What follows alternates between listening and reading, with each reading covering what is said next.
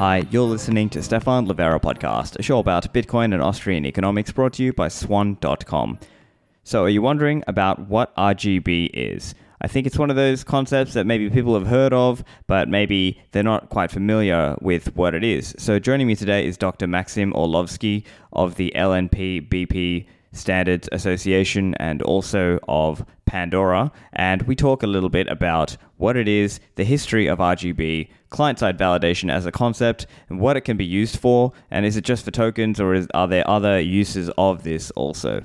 And if you're interested in the technical aspects of Bitcoin and you're looking to learn to build with Bitcoin, consider Base 58. It is a Bitcoin protocol school by Lisa Neigut, also known as niftynei.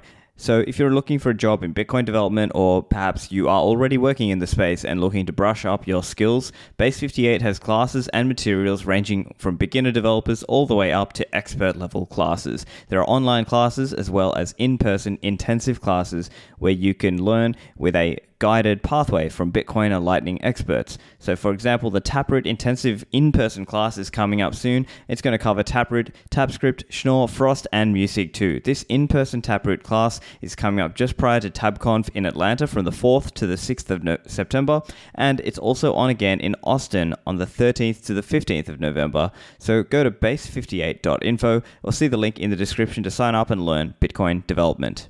The show is also brought to you by the lead sponsor, Swan.com. And Swan are putting on Pacific Bitcoin Festival. It was a fantastic experience last year at Pacific Bitcoin as a conference, and this time it's going to be even bigger and better with an awesome range of top notch speakers. People like Max Keiser and Stacy Herbert, Preston Pysh, Greg Foss, Alex Gladstein, Corey Klippsten, and a whole range of Swan people, as well as Lyn Alden, Jimmy Song, and so many more. So the dates are October 5th to 6th, 2023 in LA at the Barker Hangar. This is going to be an amazing experience. Make sure you grab some friends or family members who are interested to learn about Bitcoin and bring them along. This will be a great experience for you and for your family and friends to meet a whole cast of Bitcoiners who are out there and trying to push this movement forward. So go to pacificbitcoin.com, use code Livera for a discount on your tickets, and remember the dates are October 5th and 6th in LA, and I'm hoping to see you there. And now onto the show. Maxim, welcome to the show. Hello, and thank you for inviting. Yeah, so uh, I'm hoping to have an episode where listeners can learn a little bit about what RGB is, a little bit about the ecosystem. Now, some listeners, regular listeners, may have already heard my episode with Federico Tenga from Bitfinex, and he's working on their particular RGB project. But here we're going to talk to you and hear a little bit from your perspective. So, do you want to just give us, for people who don't know you, can you give us a little bit of a background on yourself? Well, my own background comes from the neuroscience, from where I moved into the artificial learning, um, machine learning, and artificial intelligence uh, sphere. And from that uh, part, I went uh, because basically I wasn't satisfied with the way the, the modern systems work, starting from the academia up to the uh, up to the actual economics and country. So I got into this uh, censorship resistance ideas, and from there to cypherpunk, and from there to Bitcoin, and uh, that's where I am, if I would put it really briefly. Great. Um, so yeah, let's get into RGB. And so again, we're going to try to keep it basic and explain, keep keep it accessible for everybody. So at a high level, you know, what is RGB? Like, why do, why do we need this thing? Yeah, uh, th- th- that's a very good question because uh, first, probably we should start with defining what RGB is because it had quite a long evolution, and from the, its uh, inception in 2015 till today, it has ch- changed a lot. Uh, so, probably I would start uh, with a bit of historical overview uh, why it had started, what it have become, and why people need what it have become potentially it. So maybe that's if that's okay with. Uh, okay, so uh, the idea of RGB came uh, in 2015-16, and uh, the, the the person who coined the idea was Giacomo Zucco, who is usually very well known in Bitcoin community. And the reason why he came with this idea, because it was the days of the early Ethereum and ICO has started happening, popping up everywhere. And uh, even before Ethereum, there were a lot of attempts uh, to do the, uh, something more than just Bitcoin and uh, something more than money. The, you, you, remember all these Mastercoin projects and colored coin before, before that. And uh, uh, Giacomo, at least what he is telling as a part of his story, he was frustrated with that. It all blows blockchain use. It's all very inefficient. And uh, he thought that it's it's very improper way of doing tokens on uh, Bitcoin. And he stumbled upon the idea of Peter Todd, who was a friend of him, and Peter Todd was one of the earliest Bitcoiners and uh, cryptographers. He was uh, always working on something uh, that makes uh, the way Bitcoin works more efficient. And actually, from his work, earlier work on uh, OpenTimestamps, on the idea of timestamping, he developed a, a more elaborate uh, concept of client-side validation. And uh, there was also an idea of single use seals, which I will be talking a bit later, but I just don't want to get into technical details yet. But basically, he did at OpenTimestamps, which was very clear idea. You don't need to put the information to timestamp into blockchain. You don't need to create op return and store the whole document there. You just put a hash and this is the hash of the Merkle root of uh, the tree, which commits to arbitrary large number of the documents. And all this Merkle tree is kept outside of blockchain. And when you need to prove something, you provide the document, which is not stored on chain, just peer to peer. You provide the Merkle path, which is again not stored on chain, it's just peer to peer. And then you can verify against just a single hash written into the blockchain. So that was the first step with the idea of client side validation, because this is the case of client side validation. There are certain data which are kept outside of chain, completely off chain. These are non-financial in any way, so it's not related to any assets, to anything. It's, it's just uh, proofs that something existed and was known prior to a certain point in time. And you send this information peer to peer outside of Bitcoin, outside of Bitcoin network, outside of on chain data, and the party that receives it validates it on its own side and you're not requiring all Bitcoin nodes in all the world to do this validation work for all OpenTimestamps because it's pointless. Like, why everybody needs to validate them? So that that was the birth of that concept. Yeah. So just to, just so I can understand, just to make sure we're uh, going, everyone's following along. So the paradigm, maybe in earlier years, people just thought it would be this idea of everything going on chain, which is obviously not yes. going to work, right? And no, so, that'll scale. Yeah, that'll just never scale. And, uh, you know, then I think there's also this idea, this concept of a global state machine, which also kind yes. of doesn't work, right? Like, so uh, I think the paradigm that Bitcoiners are working in is more like each node does its own verification, and that's it. And that's kind of where we're getting yes. at. And I think that's kind of what you're also getting at with this idea of client side validation, as opposed to trying to put something into a, let's say, a global computer, let's say. It's just not going to be feasible to have the world's financial transactions done in that way. And so, you know, using Bitcoin techniques and technology, you're minimizing what actually has to go on chain per se. That's kind of a very loose but simplified explanation of what's happening here, right? Yeah, exactly. And probably I even uh, extend this story from just history perspective, but I will use the history events to explain certain concepts around RGB such that when we get to the end of the history, we understand what RGB is.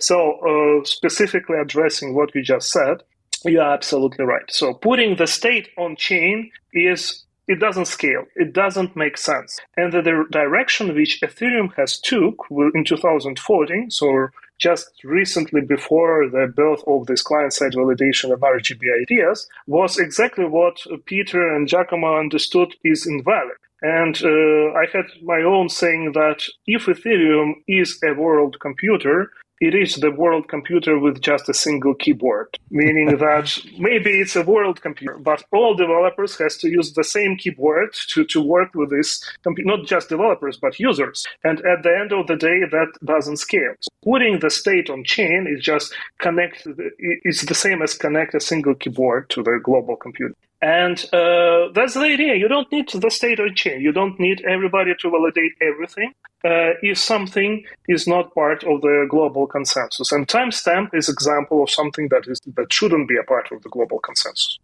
And that's why uh, where, where the, the, the, question appears what actually should be the part of the global consensus? Well, everything that is related to preventing double spend. Or if you talk about more generic smart contracts, as we will be talking later when we will come to what RGB has become, not just double spend, but double commitment to any state. You don't need to be, you, you, you have, you need to have an ability to provably update a state only once and order the the updates of the state gotcha. in the sequence. It's the only part where you need that global yeah. consensus. So just to give a, an example, if there if somebody wants to make a, a stable coin and the idea is you're tracking the transfers of that stable coin, you're, you're trying to make sure that people can't you know double spend the stable coin, but the idea is that they are using Bitcoin's uh, chain to help make sure that it's not being double spent, and that's in the sense that you know it it the uh, as you were mentioning, the hash has to be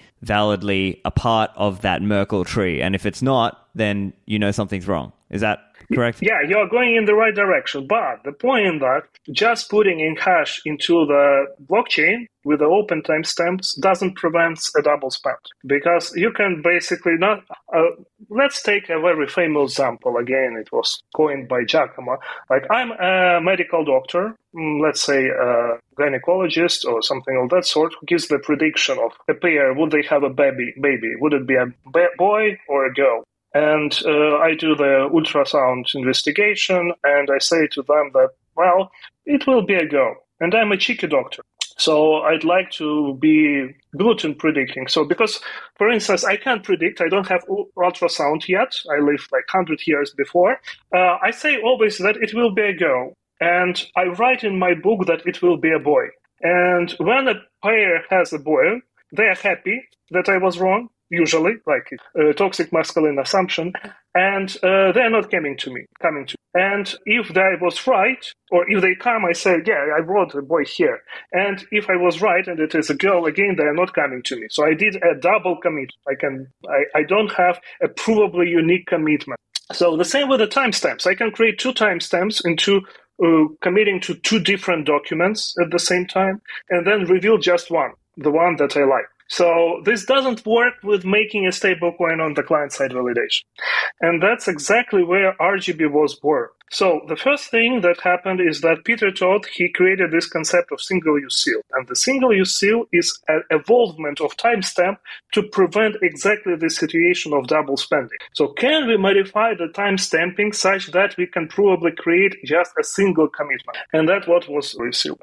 And uh, Giacomo put that, okay, and now with this we can make a protocol for like any token and we don't need to store the information and the state of the token on chain. We use just a single use primitive and we keep the token history uh, off chain and that's what RGB had at the, uh, had had become at the very beginning. So the name of RGB came even from this concept that we had a colored coins, which is a wrong way of doing the uh, tokens on Bitcoin.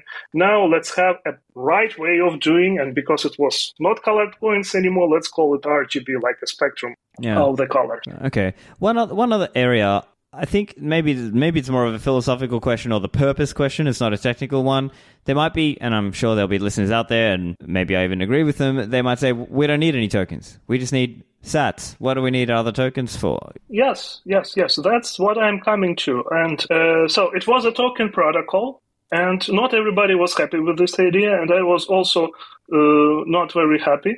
So, for instance, those days, uh, so they, they created the initial concept of this protocol. It was quite in 2017 or 18 they have presented it, and it was just a tokens. And there were other problems, like there could be just a single token, and because you can't prevent in client-side validation multiple tokens being sent to the same UTXO, basically it didn't work in these situations. So they, the RGB was the prototype original was working just in a world there where there is just a single token of RGB exists. Or you need to create a new outputs.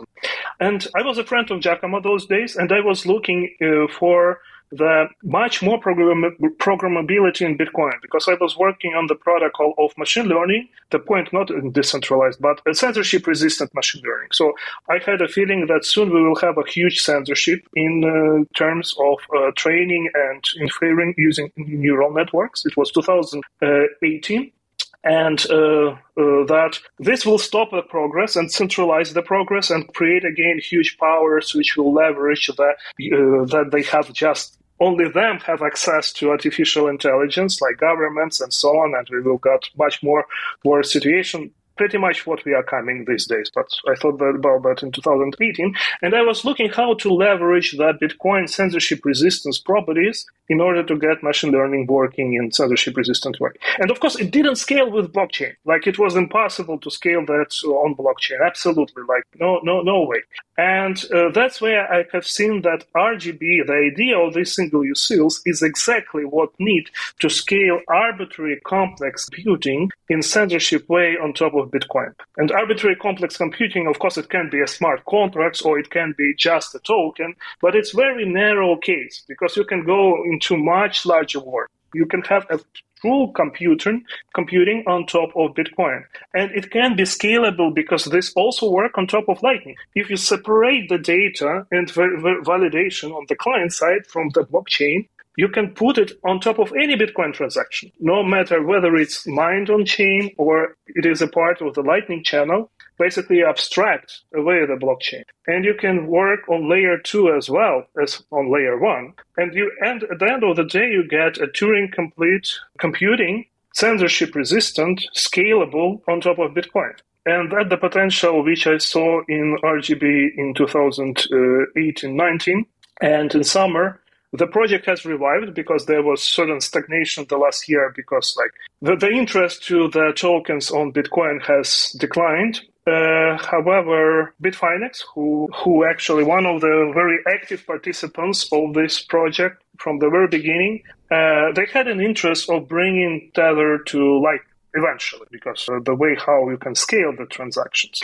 And some other people were also interested in that. They all came together in 2019, and uh, I decided to join the project as a lead developer. And together with Giacomo, we established an LNPBP Standards Association because we wanted to put it aside from any business. So there is a Bitfinex, there were several other companies who were yeah. interested in that, who were providing Actually, funding. On this, do you mind just explaining who the ecosystem a little bit? Because, you know, there's different entities.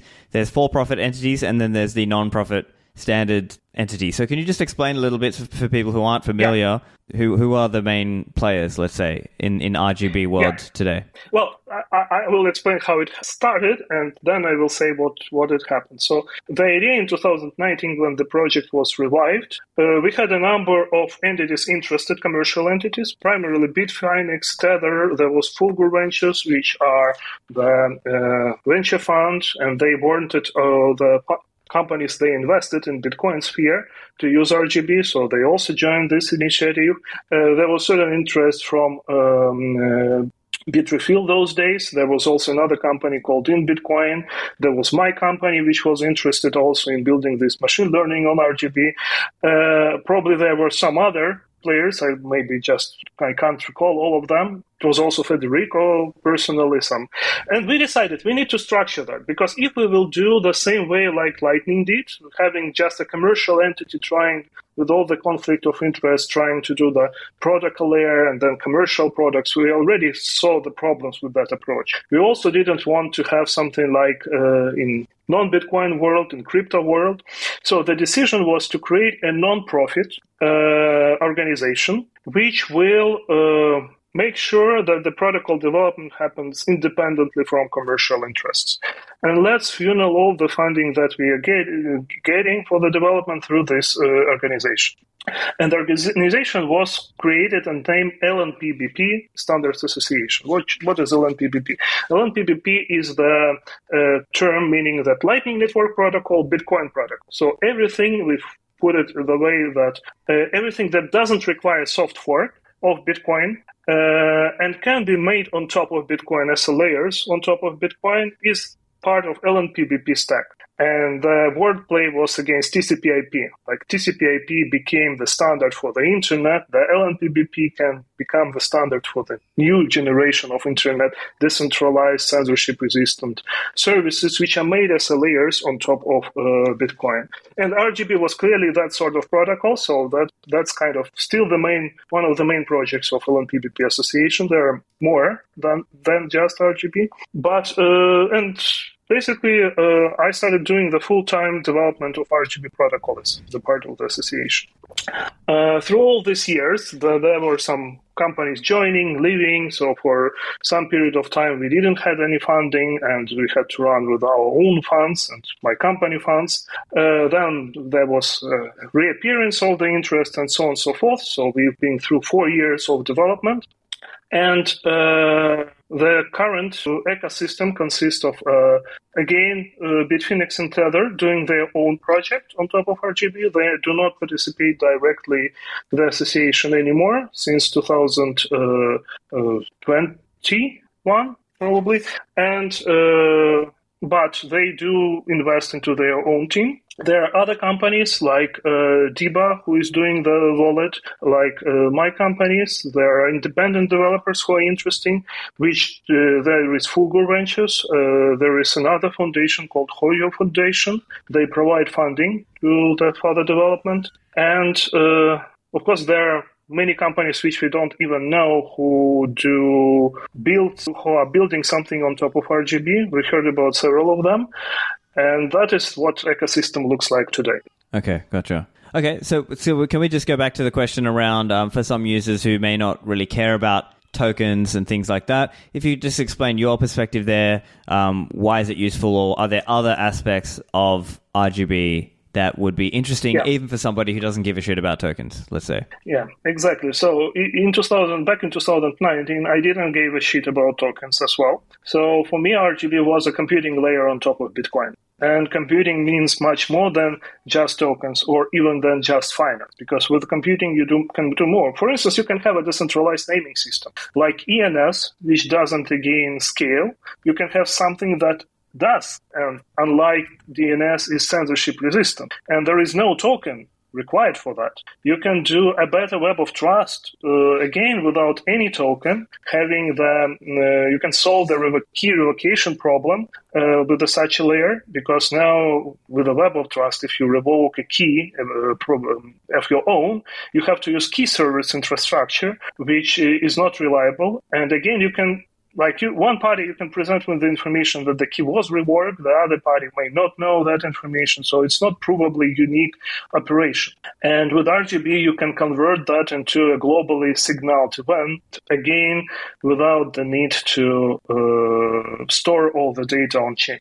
So I saw a perspective of, com- of converting the token protocol, which RGB was, into a well, we can say smart contract system, but even more into a computing um, layer on top of Bitcoin. The, the, it should be the programmability which Bitcoin was lacking. It should be the programmability that Lightning was lacking. So, of course, one can use this programmability to issue uh, shitcoins or do some scam. For sure, there will be multiple of these things appearing. But again, if somebody can kill with a knife, it doesn't mean that the knife is a bad thing. So it's yeah, it's, it's a neutral tool to be used. Okay, yeah, and it's so, a tool. Yeah, and so that means there are different i guess part of that is you're trying to articulate what are the uses of rgb so as you were saying you know for some people maybe they do care. Maybe they care about stablecoins. Now i don't personally use stablecoins. I don't advocate them etc but i know there'll be maybe an audience who are interested in that because maybe they want to build something like that with stablecoin like features. And then maybe there's other um, again nfts again i don't care about nfts but there might be other people who want to do something like that. Um, and then I also see you have some uses uh, on the site around the kind of again I don't like the term but DeFi right? Like the crypto kind of stuff but something like that in a in a in a in a Bitcoin way but without let's say with different with it you know done in a different style. So could you just explain a little bit what would that look like you know just to give us an, an idea what what that is you, you mean financial part of the smart contracts? Right. Uh, yeah. So, for example, I think you I think you've referred to this as BiFi, Bitcoin finance. Yeah. Yeah. Okay. Let's let, let's jump into that topic. So, uh, the, the, the situation here is that I think that you, one can't say that finance are bad always, that uh, you just can have a money and no finance. Because basically, well, let's start with what finance is. And finance is a sort of contracts between parties on the market that uh, provide certain qualities which can't be provided uh, just by money. And example, a very simple example is a, is a future contract. For instance, I need a corn this autumn to be able to produce like something that I'm doing out of corn. And I need a guarantee that I will be able to buy the corn with a price which is below my uh, the price I can sell. Because otherwise I wouldn't be able to do a business. So I just do a future contract. And that's a fair finance. It doesn't involve any token. It doesn't involve necessarily. It doesn't involve anything. And if you imagine the hyper Bitcoinized world, I really doubt that it would be able to work without financial contracts like futures and options. Or I just do a business. I would like to issue a shares. What's wrong with that? I can do a Bitcoin only business and I would like to have shareholders. I need to attract investors. So I don't believe that you can just get with the money, get on with the money and not without the finance. So that's the point of Bitcoin finance. So it's a finance made around Bitcoin and inheriting properties of Bitcoins, which are just main two properties the censorship resistance, which is needed, and uh, the privacy. And Bitcoin, while Bitcoin is quite bad at privacy, with the client side validation, the problem of privacy is solved because the information is not stored on blockchain. You don't have a transaction graph anymore. So even with that, there is a very important use for, of RGB itself, which I didn't say before. Other than just programmability, it's a privacy layer of Bitcoin because uh, when you operate in RGB, you destroy the chain analysis, basically, much better than you can do with a coin join. And uh, but sorry, let's let's t- talk about that in a moment. But go back to BiFi and Bitcoin finance. So the finance we need, we need the finance. And do we need the finance to be censorship resistant? Well, I do believe yes. There is a lot of opponents to that. They say, well, finance is anyway centralized. Yes, of course. Like I don't think that the problem we are solving is the problem of centralization or decentralization. So I'm not into this crypto blockchain narrative that uh, what it does is removing man in the middle, that it uh, does the decentralization. Well, it doesn't do anything. So it's not true. There is no decentraliz- real decentralization. There is no real removal of the man in the middle because instead of some organization in the middle, you now have a smart contract in the which nobody can even properly predict how it would behave because even the formal analysis of the code sometimes misses the hacks. So you still have something in the middle, which is like, okay, not a human, but something else, but still it doesn't solve the main problem. Uh, and there is developers of this contract, they are taking fee anyway, so it's still thing in the middle. So I don't believe the crypto solved that problem. And the problem that is needed to be solved is not decentralization, but censorship resistance and privacy. So uh, one can say, I can run a SQL database and do the future contracts on the SQL database, but you wouldn't have a censorship resistance, you wouldn't have privacy. You would have an attack vector against you and uh, what RGB provides for the privacy, why you need to build the financial world on top of Bitcoin and not just outside an SQL database, is that it provides the abstraction for the censorship resistance and privacy. So if I issue my shares, I would like to have a secondary market which can operate independently on me. And I don't want a regulator coming to me and saying you need to ban these shareholders because I must not have ability to do that technical ability. And when I do not have that technical ability, then that is much better uh, system. I see. Okay, yeah. So it's interesting because I've heard some of the critiques of this idea of having stocks on the blockchain, or you know, maybe uh, even things like um, maybe things like STOKR for Liquid and things like that. Of like, oh, what's the point of having it on a blockchain when the ultimate you know, it's it's if we're talking about a security, as in a share of a company, why would that even like that's not decentralized anyway, right? Like, obviously, it's a company, uh, uh you know. But I, I guess what you're getting at is to accept that idea that yeah, it's not decentralized, but rather the record of transference, like if I, uh, you know, if you and I are both shareholders of some company or whatever, or if I'm selling some shares to you, you're saying in this context, we could be selling shares to each other of the company, and that part is being recorded or at least being, how would I say this, is being facilitated by Removed, the system. abstracted. Yeah, it's being facilitated by the system. Yeah. And that's very important, actually. It's the importance is larger than uh, what can be seen on the first uh, glance. Because when we go back to how the modern liberal economy was born, we would uh, recall that in Netherlands and uh, in Great Britain, uh, there were companies issuing first shares, creating first stocks. There were first exchanges appearing. And all of that stuff, first of all, it wasn't created by government. It was created by free market. So a clear indication yeah. that market needs this stuff. And the second, they all had a form of bearer rights, meaning that uh, if I'm shareholder of some company, I have this paper which says that I'm shareholder of that company. And that paper is kept by me I am self-custodian of this, not by an exchange. And this paper is the way I can prove that. And that is very different from how the world works today. Today, this is made illegal in most jurisdictions, which is very similar to a bit to gold being illegal uh, to be uh, held by U.S. government, uh, U.S. citizens back in the days of the end of the gold standard. Uh, and this right has been withdrawn. Now, if you are a shareholder, the of, uh, of your shareholding is the ledger and the entry of the ledger which is kept by the exchange or some central party or even the company itself. And that's a huge difference, especially in terms of the privacy. Because uh, today, for instance, BVI, one of the jurisdictions where you may have a um, bearer right shareholding. So if you have a company on BVI, you have the certificate which you put into the cell, cell or into a safe at home, and nobody in the world would know that you're a shareholder. There is no way for regulators to come into the office of BVI company and ask the list of shareholders because there is none. Like, you don't know who has the certificate because I can go to you and sell it directly and nobody in the world would know that. And once you get into the ledger world, today world, and I think that's why blockchain is really bad because blockchain is the ledger and the ledger is the centralization of information. So any blockchain is not about decentralization, but about centralization. I see. Yeah, I was just thinking, um, is there a case where transparency would be opted into, though, as an example? So, like, would you say, would you have companies where they want the shareholders' names to be public for whatever reason, or maybe it's some corporate then governance shareholders thing. can publish their names. Yeah. Like you can't uh, make, you can't enforce privacy. The only thing you can enforce is the absence of privacy. Yeah. But you can't enforce privacy because if the person reveals his identity, if uh, the shareholder reveals his shareholding, there is nothing in the world how you can stop him from doing I see. that. And it would be in this case provable that they are an owner.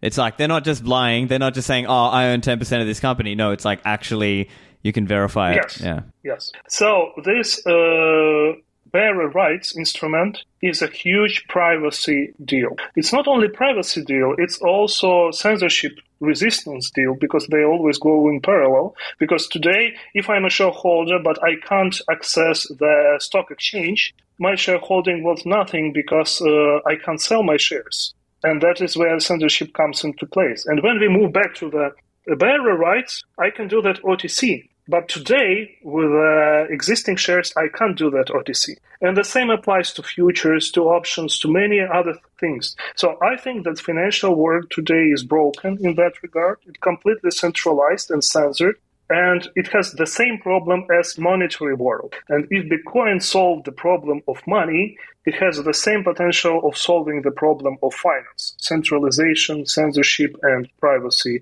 uh, and absence of the privacy.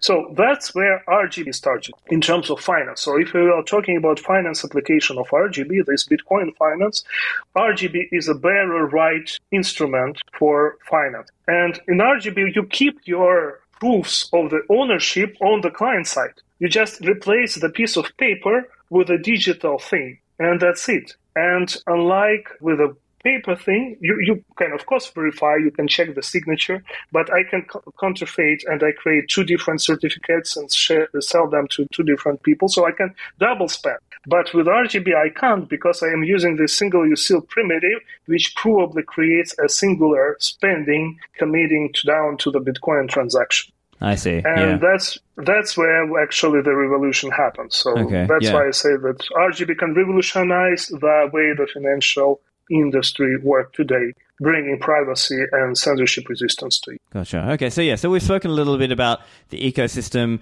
What are some of the potential uses? As we mentioned, things like it could be tokens, which could be stablecoins or others. It could be art thing, NFT things, which again I'm not interested in, but maybe there's some financial application where maybe in the future there would be applications there for recording of shares, things like this.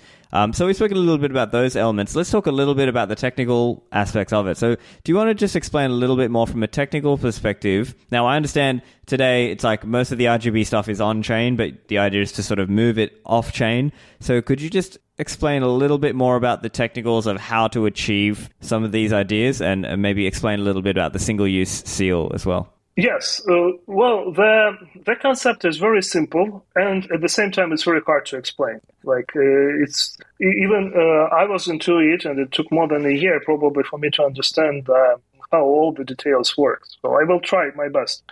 The concept is simple because there is a fundamental property we are all aware about Bitcoin, which is if I have a Bitcoin UTXO, I can spend it only once. Yeah. Well, I can do, I can double spend, but at the end of the day, only one spending will be finalized. Yeah. So once I, if I count the blocks, once it get buried into certain amount of blocks, uh, then I can pro- probably present information of the probability that this is final.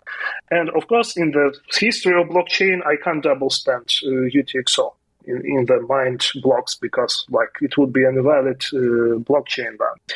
Uh, so that's clear. If I have Bitcoin UTXO, I can spend it only once. So can I extend this property outside of blockchain? Can I extend this property out of Bitcoin as a coin from this?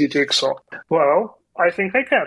Let, let's do it right now. We can do a, a simple version of RGB protocol just in words. We don't need anything because this protocol is purely purely logical. So the way how we implement it, are we writing on a paper or in a messenger or in some specific form of binary data? It's implementation detail. What is important is the logic. So let's do a simple RGB or single use seal based protocol. I can tell to you that my name is Maxim, but it could be that in the future I would like to change my name and it will be my decision only. You agree with that, right? Yeah. And uh, when I change my name, this is a singular event. So it shouldn't be that if I change my name to, let's say, Alex, uh, I tell that to you, and uh, I some other pa- some other people I will tell that my name is Bob. For instance, like Yeah. it doesn't work like that. We would like to make this name change just a singular event, and that it's either happened nor it haven't happened. And when it happened, you can always say what is the name. So we agree that when I change my name, this is UTXO I do control. Again, I can take some UTXO. Uh, I can prove that I control this UTXO by signing the, with the key or with the address.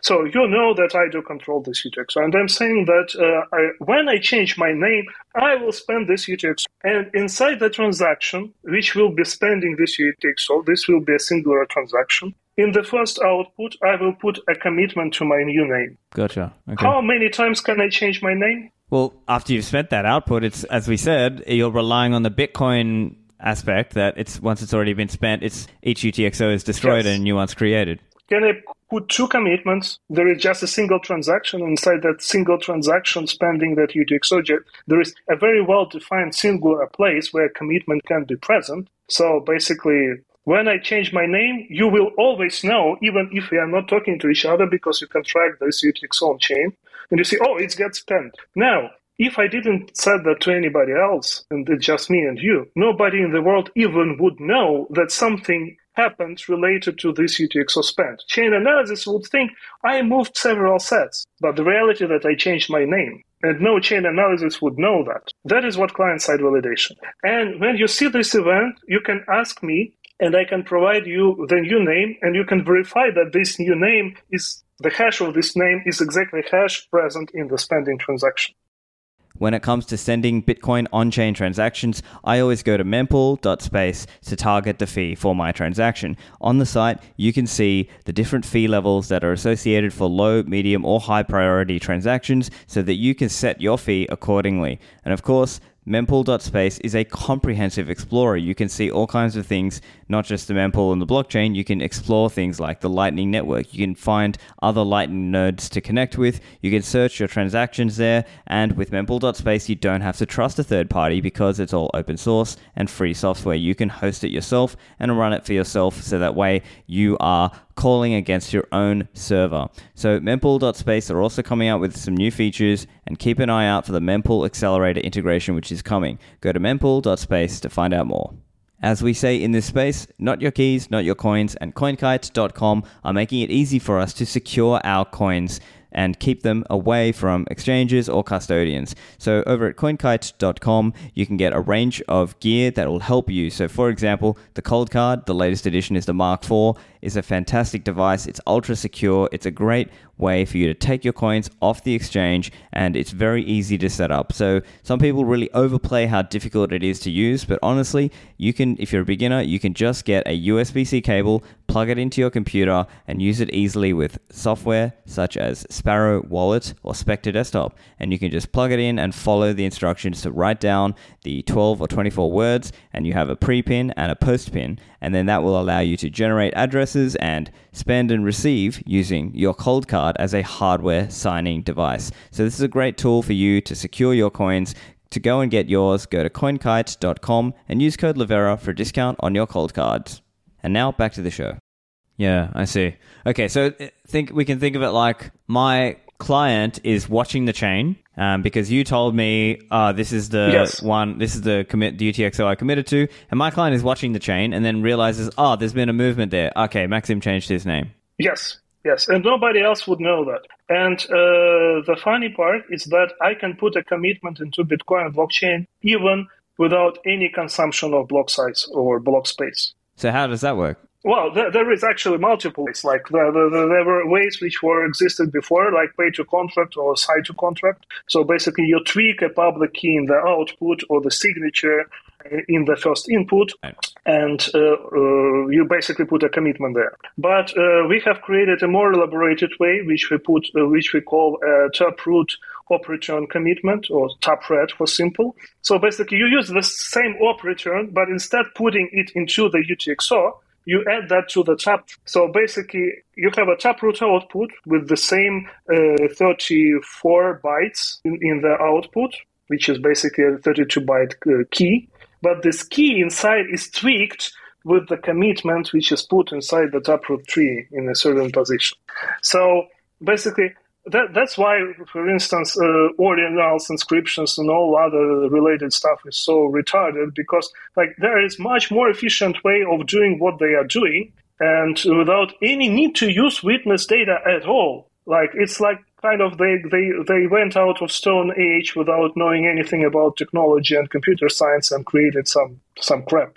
so Well, yeah, okay. So uh, I think um, for so bringing back to I guess RGB and tokens and things like this, the idea is the person who's creating the asset. You're the one. Could you could you walk through a little bit about that asset creation and transfer process? Because I guess it's related to what we were just saying. Yeah.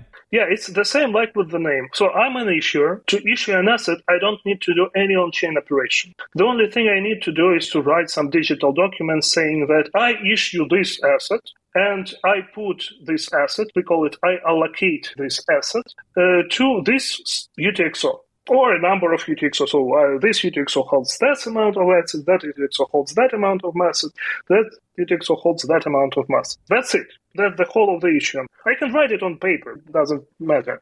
And then uh, those who held those UTXO need to know about that. For instance, it's my UTXO, so I issue a set to myself. It's the simplest way. Then when I want to send the, spend this UTXO, I'm talking to you. So let's say you would, uh, do you like to accept my shitcoin?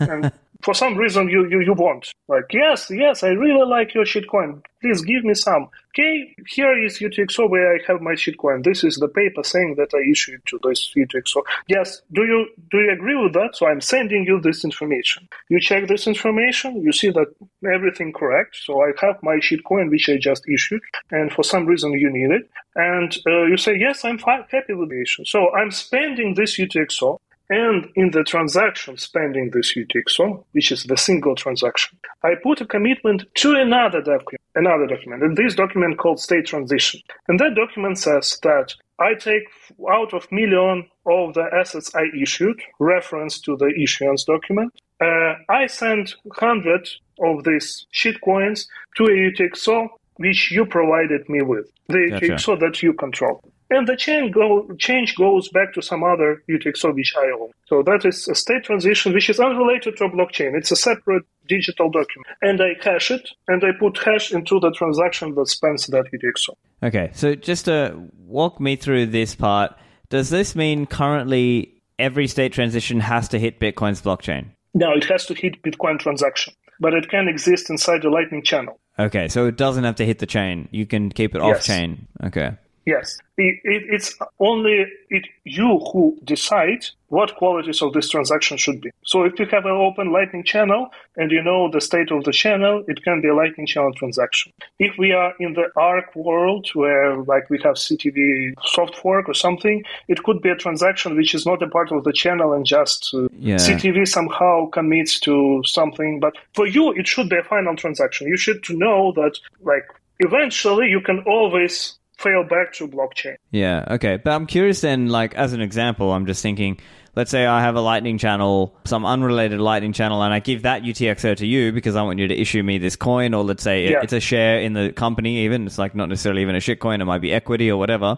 But then that channel force closes. Like, let's say the other guy force closes my channel. Do, do I lose my asset, or how does that work now? In that specific case, you wouldn't, because the guy who force closes your channel, he doesn't, he's not able to spend your UTXO without your signature. Right. So UTXO hits on chain and it just dot spend, so everything is fine. It is just you who should not forget uh, to properly spend your UTXO not to lose the state which is attached to it. I see. Yeah. Okay. Because uh, yeah, because I was I was under an impression then that you know if I have a Lightning channel with somebody, it's a two of two multi signature, and there there might be an anchor output, but fundamentally that output might you know move. So yeah, but it it it might not move without your signature. I see, but I would have pre-signed that, right? Like I might have pre-signed that transaction for the other guy. I guess which yeah. spends well. If you have uh, spending for your output, you can, it's better you for you not to reuse it because basically you you already have a transaction spending this output. I see. So yeah. it's not unspent output. But yeah, but anyway, maybe it's not the best example to be honest because maybe I would rather keep. I wouldn't be using. Maybe I would keep all my assets on a different UTXO, like in this example, that I wouldn't keep it on something that's kind of in flux. Let's say. Um, so I guess I can kind of get that part of it. And then, so could you explain a little bit around RGB Lightning? Because as I'm understanding it, it's almost like a it's it's not the same as Lightning today, like as you know, like LND and you know Core Lightning and well, it, yeah. it, it is. It's just that the Lightning node should be aware of RGB. Okay. Uh, to properly manage it. So the protocol, the Lightning protocol itself doesn't require any changes. What requires changes is the software because uh, like Bitcoin transactions are still the same. It's just the software that, that need to take the RGB state into account when creating an output because it needs to put the commitment into that output. So in this way, basically RGB protocol wise, RGB is abstracted, so it can work on term on top of Lightning, on top of Arc, maybe tomorrow we would have like super arc. It will work on everything that is bitcoin transaction as as long as it is a consensus accepted bitcoin transaction. But of course protocol wise but software of course need to be aware about rgb and use this data. So you can't use rgb with a lnd for instance today. Yeah. and you need to have an, a lightning node that is aware of, uh, of rgb today we have two two prototype things. The first one is uh, LNP node, which was done by uh, this LNP Standards Association, and it's deliberately designed to work not with just Lightning but also with RGB. And the second one was done by Bitfinex team for Federico, who we was talking yeah. to. They took the uh, uh, LDK and they took the LDK node, which was recently released, and they uh, added RGB support to their own fork. So we have at least two implementations today we plan to work on. We, we did a, a preliminary investigation with uh, uh, with C Lightning, and with Christian Decker, and we see that it is possible to add RGB to C Lightning with plugin infrastructure. There are slight uh, modifications which are needed to the plugin APIs in C Lightning, but they are like very tiny and they can be merged into the main. So we may have an RGB plugin for C Lightning as well and that and gives us uh, one mobile node, actually two mobiles node, one just not yet widely used, which is LNP, but another LDK, which is used in mobile apps, uh, C Lightning, and that's already quite quite a lot. And the interesting part is that you can you just need two parties to like if we have a channel and we would like to add RGB assets, it's just me and you who needs to install the RGB aware lightning, but not the rest of the network. So Okay, so it's more like the RGB participants need to run RGB aware RGB software. aware. Let's put it that way. That Correct. they might not need to run the the default version of a particular Lightning node. They might need to run the RGB fork of that. And then they now they can let's say colloquially speak RGB to each other when they are issuing assets or transferring assets, and in doing so, in a Lightning context, or let's say an off chain context, those transactions don't have to hit the chain. So that's really good from a scalability and perhaps privacy perspective, right? correct, correct. Yeah. Okay. Um, and so let's talk a little bit about um, V0.1. I know that just came out recently uh, in terms of the. Uh, is it the RGB spec? And you mentioned um, I was I was reading it mentions the g- global state in RGB contracts. So I'm curious how how are you achieving that?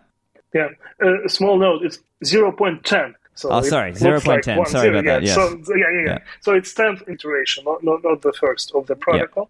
And we think that's it's the final um, finalization of consensus layer, meaning that assets issued with this version would remain valid for in the future. So unless at least there there is no vulnerabilities discovered, so we are finally were able to shape the RGB into into the smart contract system we would like to have. Uh, and uh, the one part of the story was uh, a difficult story with a global state. So, if you try to create a computing layer or smart contracts with this paradigm which I described to you, the uh, client-side validation and single-use seal, you see that what about the state that is not owned by some party. What, what you can do with that? Like how how you can uh, manage it, and that's what is global state. The global state is something that is not owned by a well-defined party.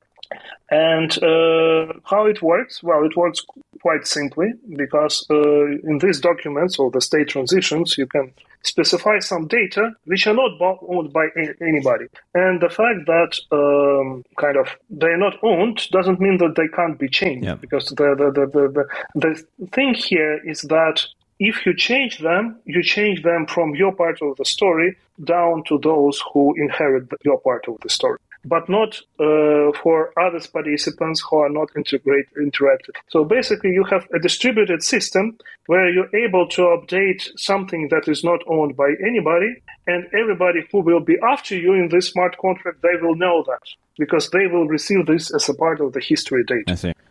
Uh, if you want uh, that other parties, uh, somebody else unrelated to the protocol, to know this data, you just can pu- publish them in uh, any any data network. Uh, what is data network? Well, it can be anything. You can use Nostr, you can use Torrent, you can use IPFS, you can use Lightning, you can use many different uh, mediums. So the RGB is abstracted from specific data networks, which are used for sending this client-side validated data to each other. So with, this global state, you can think you can have uh, different stuff which can be useful in some BiFi Bitcoin finance cases. Gotcha. Okay, great. Um, and so in terms of RGB Lightning, can that can that be used to just transfer Sats today, or is it more like the, the, they're just tra- you know people are just using the Lightning network like today that's not RGB aware? Does that does that make well, sense or no? Yeah, well, you, you you can transfer sats without RGB today with the Lightning Network, so you probably need some reason to do the sats transfer.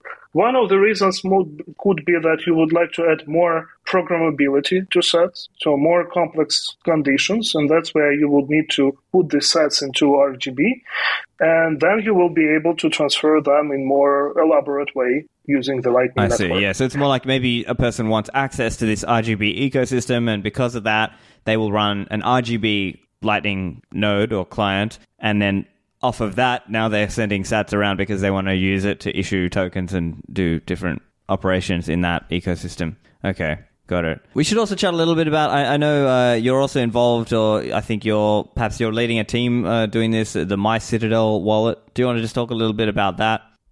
Yes, uh, well, it's a wallet which we started doing as not as a start, not as non-profit, but my company as a for-profit company, but it's free open source uh, wallet. And the reason for that wallet was basically we need some wallet working with RGB.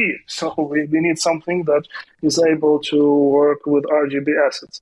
Eventually, it has moved uh, farther than that. So basically, because we need to do this very, very cheeky thing of tap return, tapret commitments, we needed, uh, so you just can't take any wallet that can work with that. So we had to modify the uh, wallet normal Bitcoin wallet library itself. So we had developed our own Bitcoin wallet library, which is called uh, Descriptor Wallet, and which is more generic in what it can do comparing to BDK and other Bitcoin library. And then we used it to build the wallet. And basically, uh, it happened that uh, this MyCitadel wallet, additionally to the support of RGB, uh, has acquired support for wallet descriptors, output descriptors for Miniscript. So you basically you can use MyCitadel today without RGB and do quite interesting stuff like you can have a time locked, uh, degrading time locked uh, output. So, for instance, you have these conditions of two of three can spend any time signatures, or one of three can spend in uh, two years from now and you can construct that in, in, in the user interface. That's with the desktop version of uh, MyCitadel. And we have some companies starting using it for the real Bitcoin operations without RGB. And that was like an unexpected um, consequence. Yeah. call it, site. Yeah, interesting yeah. to see though. Yeah, that is out there, and even people who don't want RGB, that could be a useful feature for them. Maybe depending on what they want to do uh, in terms of their complicated multi-signature setup to have more advanced things there. Yeah, that's interesting to see. Yeah.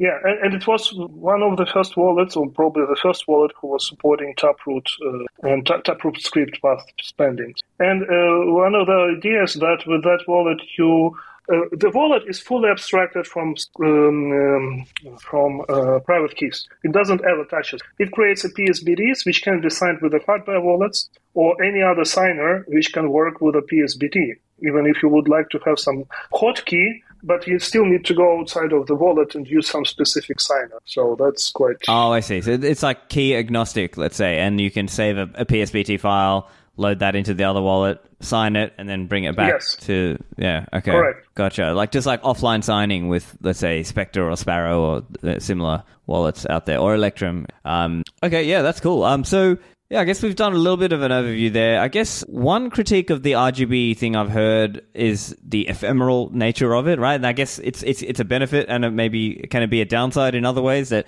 maybe that now means the user one has to make sure he keeps the information and maybe in some sense it makes collaboration and scaling a little more difficult. I'm curious your thoughts on that. Yeah, that's that's all true. Overall, I would say that it's still nothing new for Bitcoin world because in Bitcoin today you need to keep the private key. If you lose private key, you lose your Bitcoin, and you need to keep now a wallet descriptor. Well, for trivial wallets, you can recall it, but still you need to remember. But if you have some complex setups, multi-sigs with the time locks, you need to keep the descriptor. If you lose it, it will be really hard to recover the funds. So in RGB, now you would need to keep also a client-side data. Just another piece of data to keep. So the, the infrastructure is already there. Unlike private key, if you lose private key, you're just not losing access to your Bitcoins, but also somebody can stole them. If you lose RGB client-side data, uh, nobody can steal steal your assets. You just can't spend them. So it's less critical than private, but still quite critical. Uh, the second thing is interactivity. Again, you have a Lightning Network today, which requires you to be always online. In RGB, you don't have that requirement, but you have a different requirement because you need some relay to be online. Or uh, you need, if uh, you are not using relay, a party who sends you funds needs to be constantly online. So later when you get online, you can grab the, like the data from that party. Right. Yeah, yeah. But you can use existing relay networks. One of the projects we are working on is to use uh, Nostr relays uh, to do that stuff. And that was one of the reasons why we abstracted the data layer from RGB because uh, we don't want to compete in the data layer. Like there are multiple protocols, and the free market should decide which one is better to use. Uh, and uh, I think that is still much better than in Lightning, where you have very um, strict connection much higher interactivity requirements and very, very strict connections uh, on the data propagation, which must be Lightning itself. Uh, again, if you're using RGB over Lightning, it's nothing because uh, you already have uh, the interactivity requirement by Lightning itself, so RGB doesn't add a lot of problems. So yes, there, there, there are some trade-offs, but they are normal to Bitcoin protocol. Yeah. Okay. So where to from here? What are what are some of the things you're looking to see come out of RGB? Whether that's you know your specific company or the ecosystem for RGB. Yes, well, the, there is quite a, of, a lot of things which uh, may happen next. First of all, of course, we are looking for projects starting using RGB for real. We are still, I think, some time from it. So even we like the, the first thing I need to explain, and there is a lot of misunderstanding about that. People are asking, is RGB in mainnet or in testnet? Uh, the problem that RGB is not in net. RGB is not a network. So it's like the same as asking, uh, I don't know, uh, is my car on mainnet or on testnet? Well, my car on the road, which I put it on. Like it's not something that needs to connect. If I go, if I drive outside of my private space, it's on the mainnet. If I driving, it's only around my house, it's in testnet. So the same with RGB. There is no network. Uh, it's it's not connecting to the. There is no. There, is thing we call RGB node, but it's not node. So we we probably made an improper decision to make make make to call, name it node because it doesn't connect to other peers. It's just an application that does something in the background. So uh, in RGB there is no network, and you issue asset when you issue the asset. You issue it to a specific uh, network, Bitcoin mainnet and testnet. And it's you as an issuer who makes this decision. And uh, basically, at the moment when you issue RGB on mainnet, it is on the mainnet, and each smart contract in RGB is isolated from other smart contracts, meaning that it's, it's, you can think about a smart contract in RGB as a shard, blockchain in its own. It's not a blockchain, but like as an example. So there is no single thing. And there are even some assets which were issued on mainnet, and but we recommend to continue doing on testnet unless there is some significant economical activity already happened on RGB, proving that the system is secure. Because like we, we have test coverage, we, but we still don't have uh, formal audits or audits, and that's what we are looking for for the next months. And uh, we have. Uh, several uh, companies who are willing to do these audits uh, because basically we a non-profit we, we have very tight funding. We don't have uh, sufficient funds even to do the audit of the system. So if somebody wants to use rgb on mainnet it is their responsibility to make sure that they are happy with the security level of rgb as an open source project and technology. Uh, so this is the first thing we are looking into is the audit and getting building the adoption and real assets and real smart contracts uh, being issued on RGB. Uh, we have uh, the plans for doing some assets by ourselves, but probably let's not maybe discuss it next time because I don't want to yeah, spend sure, too much sure. time on that direction. Uh, the second thing we are looking into is very, very, very interesting, and that's a huge thing. And uh, like, let, us start with a vision. Like uh, you asked about what why RGB is needed. I think that uh, the, at the end of the day there will be no Bitcoin blockchain because um, it's a kind of um, thing we share with Giacomo and several other people. We believe that Bitcoin is great. Bitcoin blockchain is the Bitcoin problem. Like it's the source of all uh, bad things about Bitcoin: non-scalable, non-private uh, chain analysis, everything, they, they, they, all these problems are coming from blockchain. And the question is, but well, what, what if not Bitcoin, if not blockchain, how you can do Bitcoin? Well, the answer was you can't. That's why we have Bitcoin blockchain. So even it is bad, there is no other way of making something like Bitcoin without this technology. However, client-side validation changes that much. So if you can do that with the client-side validation, is there anything you can do to blockchain to shrink it as, as much as possible, to remove the, all the data, even UTXO set, and still maintain some sort of uh, single use seal primitive? And uh, we've been looking into this direction for three years already. And finally, we have some some concrete results, which is uh, we sent to the Bitcoin mail list several months ago a proposal called Prime, and that's a concept of layer one for client-side validation. And this layer one is scalable, and it is able to, like, you would have a fixed size of the block, which is like several bytes or several uh, kilobytes only, uh, committing, containing all these client-side validated data commitments to very large number of transactions, which can be millions or billions of transactions. And it does this single use seal uh, primitive with the data.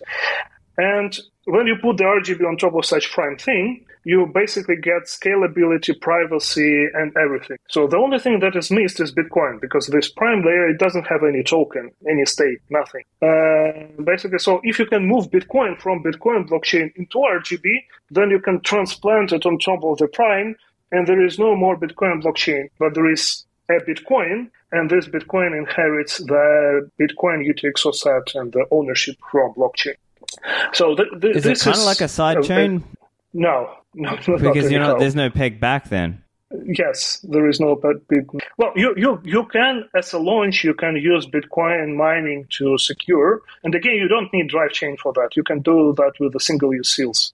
Basically, you can connect other chain if you'd like to inherit the security, not the assets, not to move Bitcoin, but if you would like to inherit the security of Bitcoin blockchain, you don't need merge mining. You just do the single seal uh, construct and you can piggyback to the security of other chain.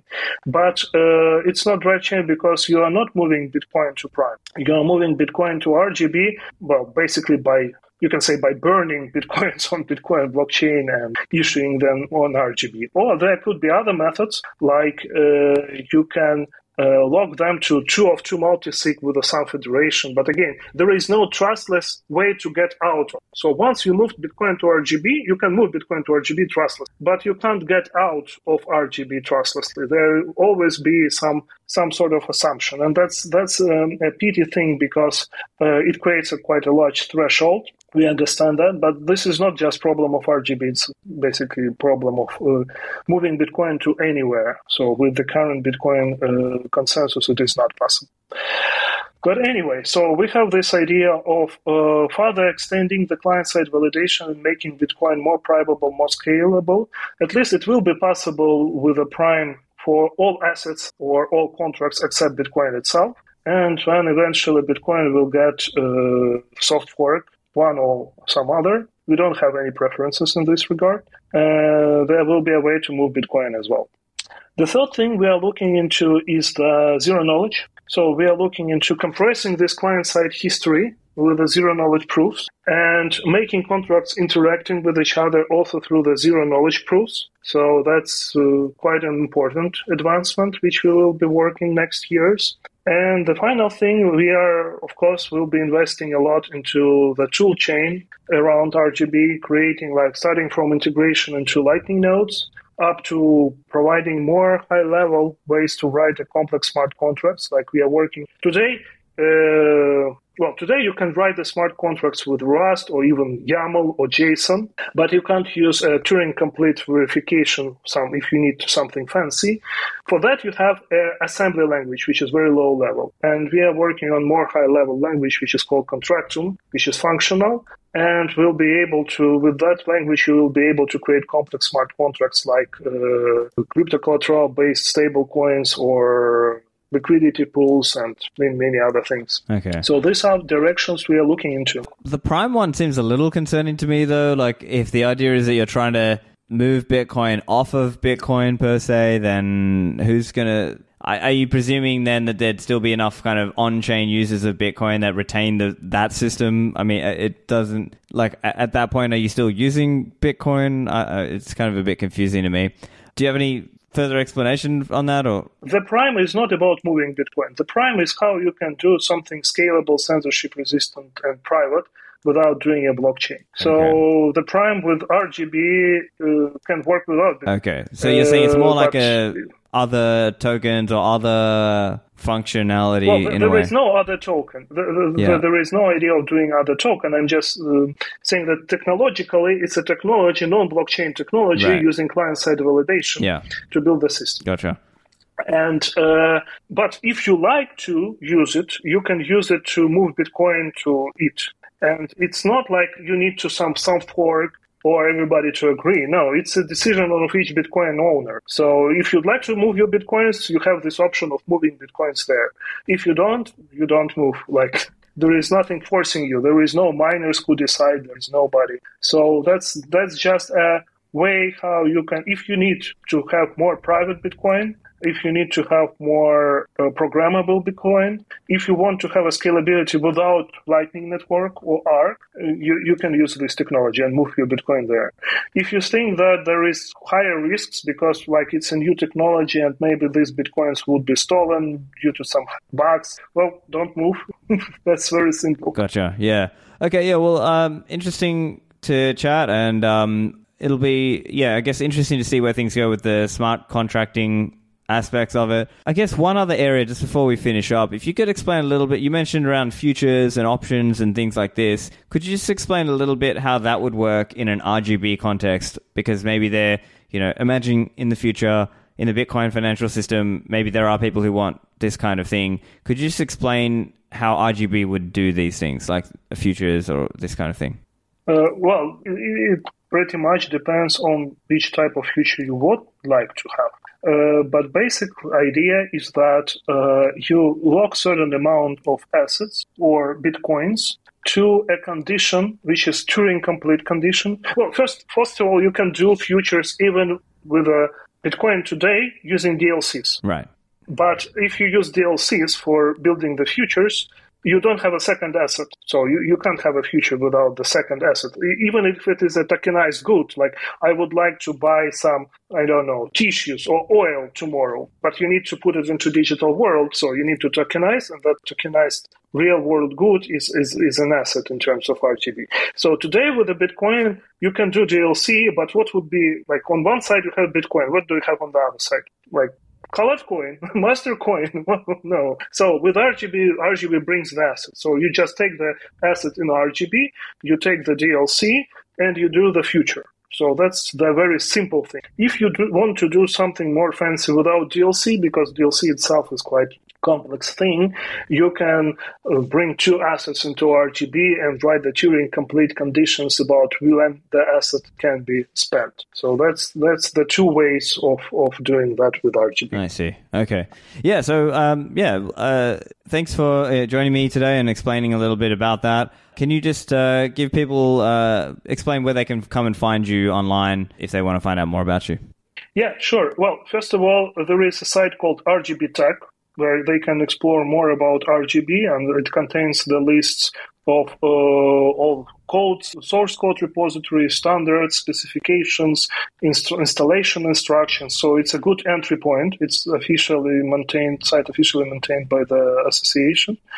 Uh, there is also uh, the GitHub and the site of LNPBP, lnp slash bp.org which is site of association where you can find more about other projects related to Lightning Network and Bitcoin, uh, Bitcoin descriptor wallets. And uh, if, if somebody looking for, to find myself, well, it's much harder. I'm trying to hide from people to do some work sometimes. But uh, you can go on either GitHub, dr slash Orlovsky, or on Twitter, it's probably the last two places where I'm still present. Um, uh, Twitter is also dr low Yeah, underscore, underscore Orlovsky. Uh, so that's that's it. Great. Okay. Well, uh, thank you for joining me and uh, chat again sometime soon. Yes, thank you. Show notes are available at stephanlivera.com slash 501 for this episode. Thanks, and I'll see you in the Citadels.